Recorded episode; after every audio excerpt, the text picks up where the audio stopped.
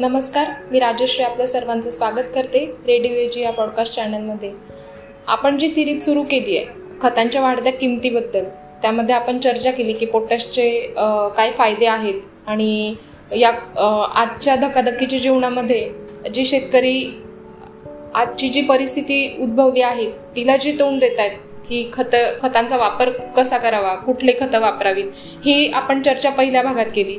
तर आजचा आपला दुसरा विषय आहे खतांच्या वाढत्या किमतीत जैविक अवशेषांचं काय महत्त्व आहे? तर सर नमस्कार सर. जैविक अवशेष म्हणजे काय? याबद्दल आपण काय सांगू शकाल? जैविक अवशेष म्हणजे शेतामध्ये जे काही पण आपण पिकं लाव लागवड करत असतो त्या पिकांचं हार्वेस्टिंग केल्यानंतर जे काही फार्म वेस्ट मिळतं वनस्पतीजन्य जे वेस्टेज असतं त्याला आपण जैविक अवशेष म्हणतो. त्यानंतर आपल्याकडे प्राणी असतात त्यांची गाईचं शेण असेल किंवा शेळ्या असतील किंवा दुग्ध व्यवसाय असल्यामुळे म्हशी असतील तर त्यांचं जे काही शेण मिळतं याला आपण एक जैविक अवशेष आपण असं म्हणू शकतो. आणि ह्या जैविक अवशेषांमध्ये भरपूर प्रमाणामध्ये अन्नद्रव्य ही असतात. म्हणजे याला आपण व्हॅल्यू ॲडेड वेस्ट असं म्हणू शकतो. कारण आपण समजा आता एखाद्या शेतकऱ्याने टोमॅटोची लागवड केली किंवा मिरचीची लागवड केली किंवा सोयाबीनची लागवड केली आणि ही लागवड केल्यानंतर त्या पिकाच्या वाढीसाठी तो वेगवेगळ्या प्रकारची खतं वापरणार आहे. त्याच्यासाठी पीक संरक्षणाची उपाययोजना करणार आहे आणि हा एकंदर बायोमास तो त्या ठिकाणी तयार करतो. आणि हा बायोमास वेस्टेज जाण्यापेक्षा जर तो पुन्हा रिसायकल केला आणि मातीत टाकला तर जी खतं पिकाला आपण दिली तीच खतं पुन्हा मातीमध्ये टाकण्याला आपल्याला मदत मिळते. सर जैविक अवशेषांबद्दल तर आपण सांगितलं तर त्यांचा उपयोग कसा आपण करू शकतो? नक्कीच. जैविक अवशेष जे असतात ते एकतर आपण आता आधीच मी ज्या पद्धतीने सांगितलं की ते एक व्हॅल्यू ॲडेड बायोमास तयार झालेला असतो. म्हणजे ज्या ठिकाणी खूप आधुनिक पद्धतीने शेती केली जाते ती आधुनिक पद्धतीने शेती केली जात असताना त्या शेतीमध्ये प्रामुख्याने रासायनिक खतांचा वापर केला जात असतो. आणि भरपूर उत्पादन देणाऱ्या आपल्याकडे व्हरायटीज आता उपलब्ध झालेल्या आहेत. भरपूर उत्पादन देणाऱ्या व्हरायटीज म्हणजे काय? की ते खूप जास्त प्रमाणात बायोमास तयार करतात. बायोमास म्हणजे काय? तर खोडाचा आकार पानं तयार करणे फुलं तयार करणे फळं तयार करणे हा एकंदर बायोमास बनतो. आणि हा बायोमास न्यूट्रिशन रिच असतो.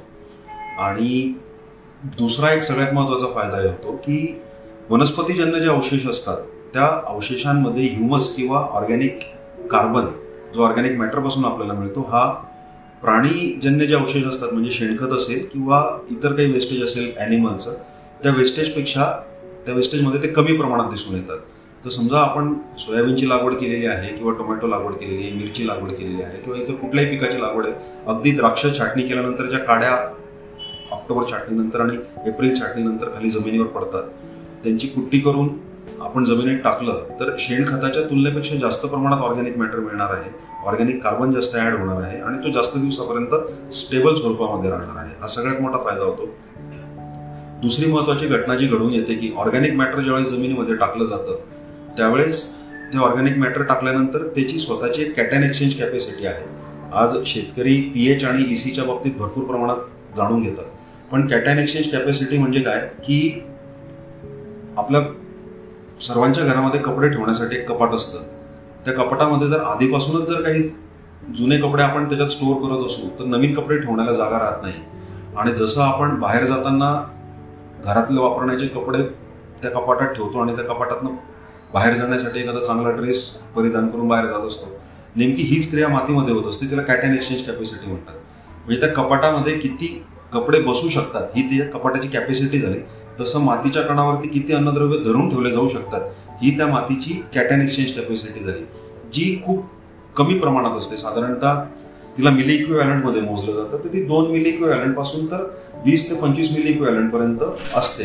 पण ऑर्गॅनिक मॅटरची जी कॅटॅन एक्सचेंज कॅपॅसिटी आहे ती त्याच्यापेक्षा शंभर ते दोनशे पट जास्त असते.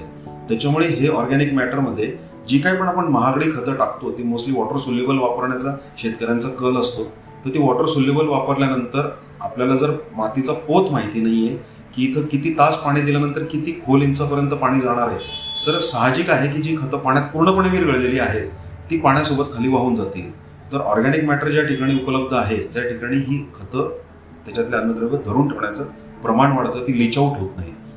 फॉस्फरस सारखं फर्टिलायझर असेल जे आत्ता सध्या खूप महाग झालेलं आहे पोटॅश सारखं फर्टिलायझर असेल जे महाग झालेलं आहे जी काय पण आयात केलेली खतं आहेत ती खतं बऱ्यापैकी महाग झालेली आहेत. आणि फॉस्फरस आणि पोटॅश जरी भारतात फॉस्फरस भरपूर प्रमाणात बनत असला तरी सुद्धा तो आयात केलेला वापरणं हे शेतकऱ्यांचं पहिली पसंती असते. तर ती खतं लिचआउट होण्यासाठी परिस्थिती जी तयार होते ती ऑर्गॅनिक मॅटर जमिनीत टाकल्याने तयार होणार नाही. हा एक विषय होतो. दुसरा विषय असा होतो की या ऑर्गॅनिक मॅटरमध्ये स्वतःचं अन्नद्रव्यांचं एक प्रमाण आहे.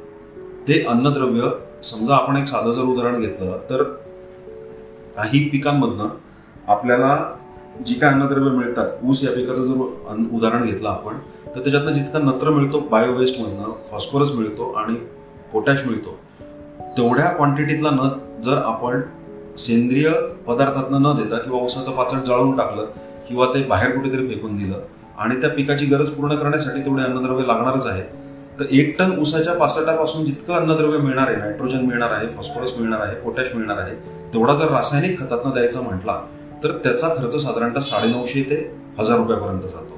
हाच खर्च आपण केळीच्या वेस्टेजमध्ये जर आपण विचार केला तर केळीच्या वेस्टेजमधनं जी काय अन्नद्रव्य मिळणार आहेत पिकाला तेवढीच अन्नद्रव्य रासायनिक माध्यमातून द्यायची म्हटली तर त्याचा खर्च साडे चौदाशे रुपयापर्यंत जातो.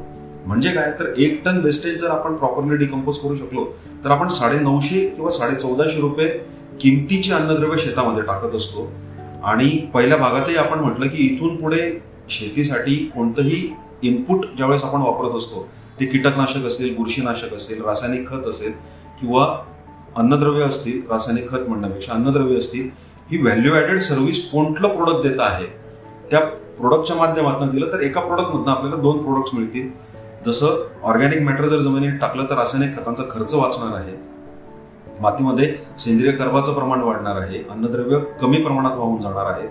पाणी धरून ठेवण्याची आणि पाणी लिचआउट करण्याची क्षमता सुधारणार आहे. मुलांच्या वाढीला फायदा होणार आहे. आणि फळांची किपिंग क्वालिटी सुधारणार आहे. याच्यातनं जी काही पण अन्नद्रव्य मिळतात ती ऑर्गॅनिक फॉर्मॅटमध्ये असतात. ती सहसा जमिनीत वाहून जात नाहीत आणि पिकाला स्लोली अवेलेबल होत राहतात जेणेकरून पिकाची अचानक खूप मोठी वाढ होत नाही त्याच्यामुळे डिसीज आणि पेस्ट रेजिस्टन्सला फायदा होतो.